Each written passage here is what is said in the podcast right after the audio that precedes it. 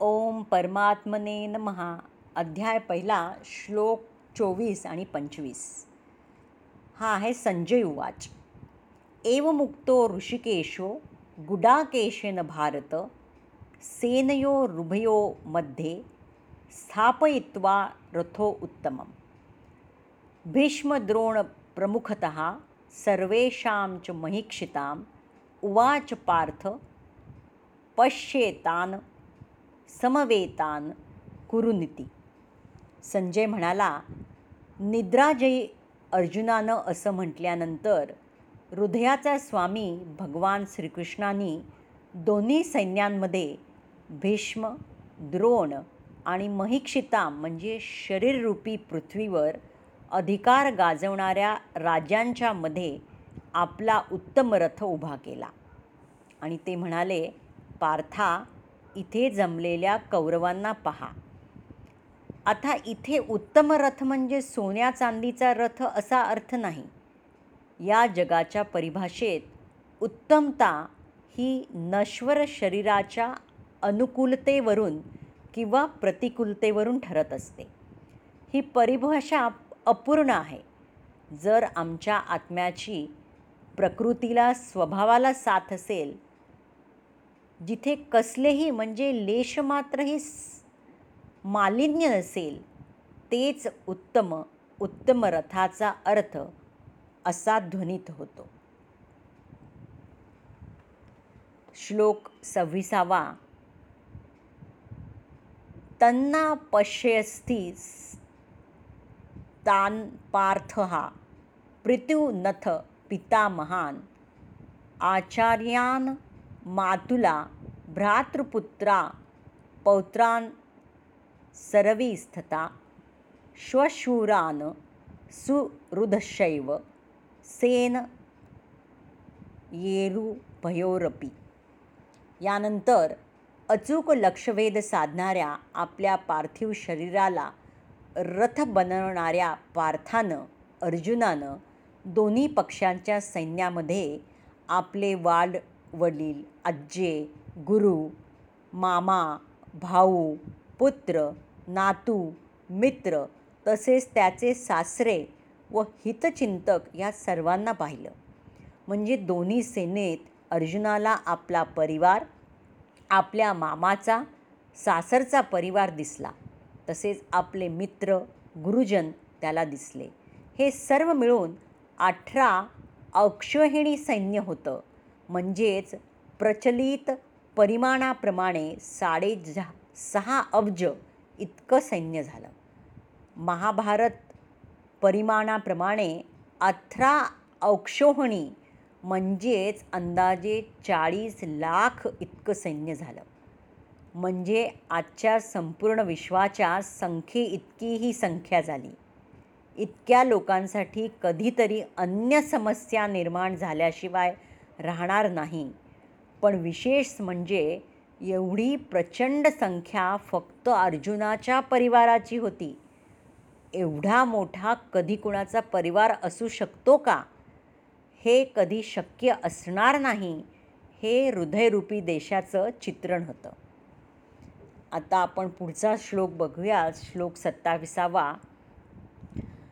तान समीक्ष स कौंतेयहा सर्वान बंधुन वस्थी तान कृपया परयाविष्टो विषिद उन्निद म ब्रवीत। जेव्हा कुंतीपुत्र अर्जुनानं त्या साऱ्या बांधवांना स्वजनांना पाहिलं तेव्हा करुणतेनं अत्यंत व्याकुळ होऊन शोक करू लागला. कारण हा सगळा आपलाच परिवार आहे. त्यांना मारून टाकण्याच्या कल्पनेनं तो अत्यंत अत्यंत व्याकुळ झाला आणि म्हणाला ते आपण पुढच्या श्लोकात पाहू. श्लोक अठ्ठावीसावा आणि एकोणतीसावा. दृष्टवेमं स्वजनं कृष्णयुत्सुम समुपस्थितं सिदंती मम ग्राता आणि मुखम च परिशिष्यती. हे अर्जुन म्हणाला. अर्जुन उवाच. तो एकोणतीसाव्या श्लोकात एका वाक्यात म्हणतोय वे शरीरे मे रोमहर्षश जायते.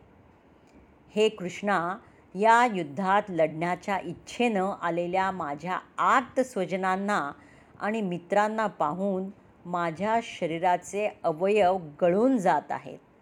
माझ्या तोंडाला कोरड पडत आहे. माझ्या शरीराला कंप सुटला आहे आणि माझ्या अंगावर रोमांच उभे राहत आहेत. इतकेच नव्हे तर पुढच्या श्लोकात तिसाव्या श्लोकात अर्जुन काय म्हणतो? गांडिवम स्तनसते हस्तात्वक्षैव परिदह्यते। न च शवन्योम्यवस्थातुं भ्रमतीव च मे मनहा माझे गांडीव धनुष्य धनुष्याचं नाव आहे गांडीव धनुष्य माझ्या हातातून गळू लागलं आहे. शरीराचा फार दाह होत आहे.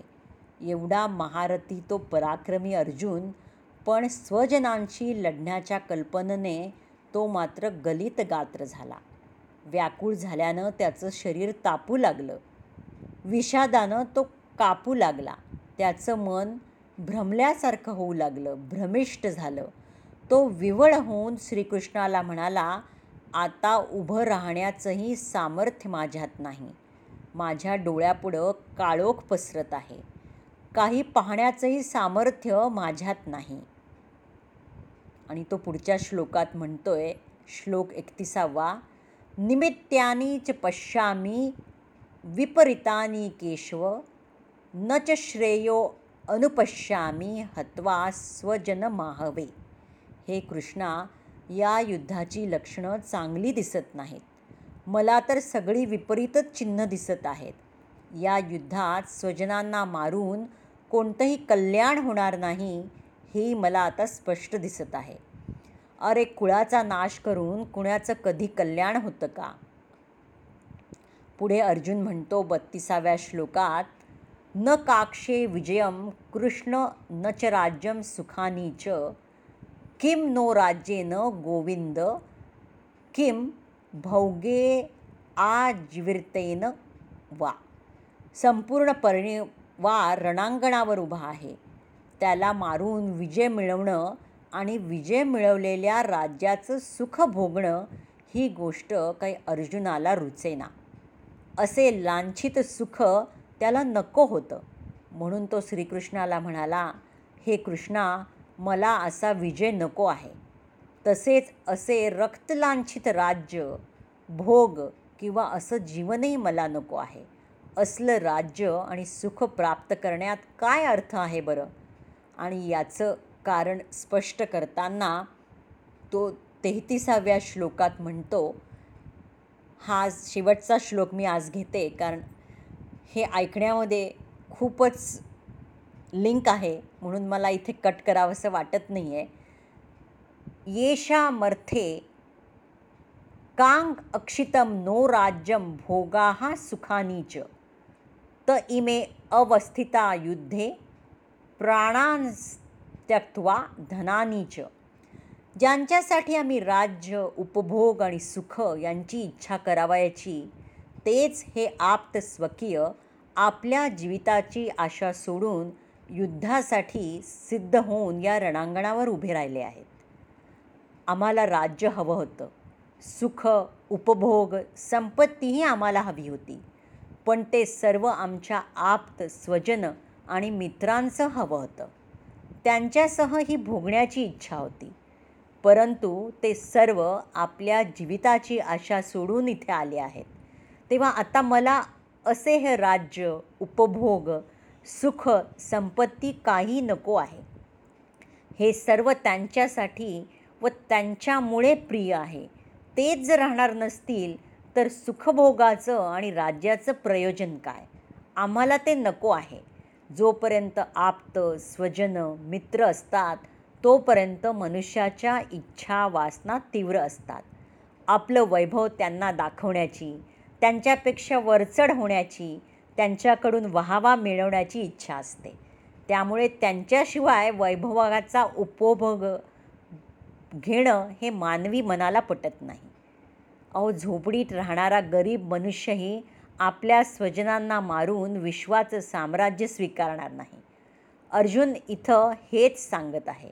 आम्हाला उपभोग प्रिय आहेत विजय हवा आहे परंतु ज्यांच्यासाठी हे सर्व हवं आहे तेच जिवंत राहणार नसतील तर त्या सुख वैभवाचं काय प्रयोजन? कारण या युद्धात ज्यांना मारावयाचं आहे ते लोक कोण आहेत ते पहा. तर आपण हे कोण कोण आहेत हे उद्याच्या श्लोकांमध्ये बघूयात. हरे राम हरे राम राम राम हरे हरे. हरे कृष्ण कृष्ण कृष्ण हरे हरे.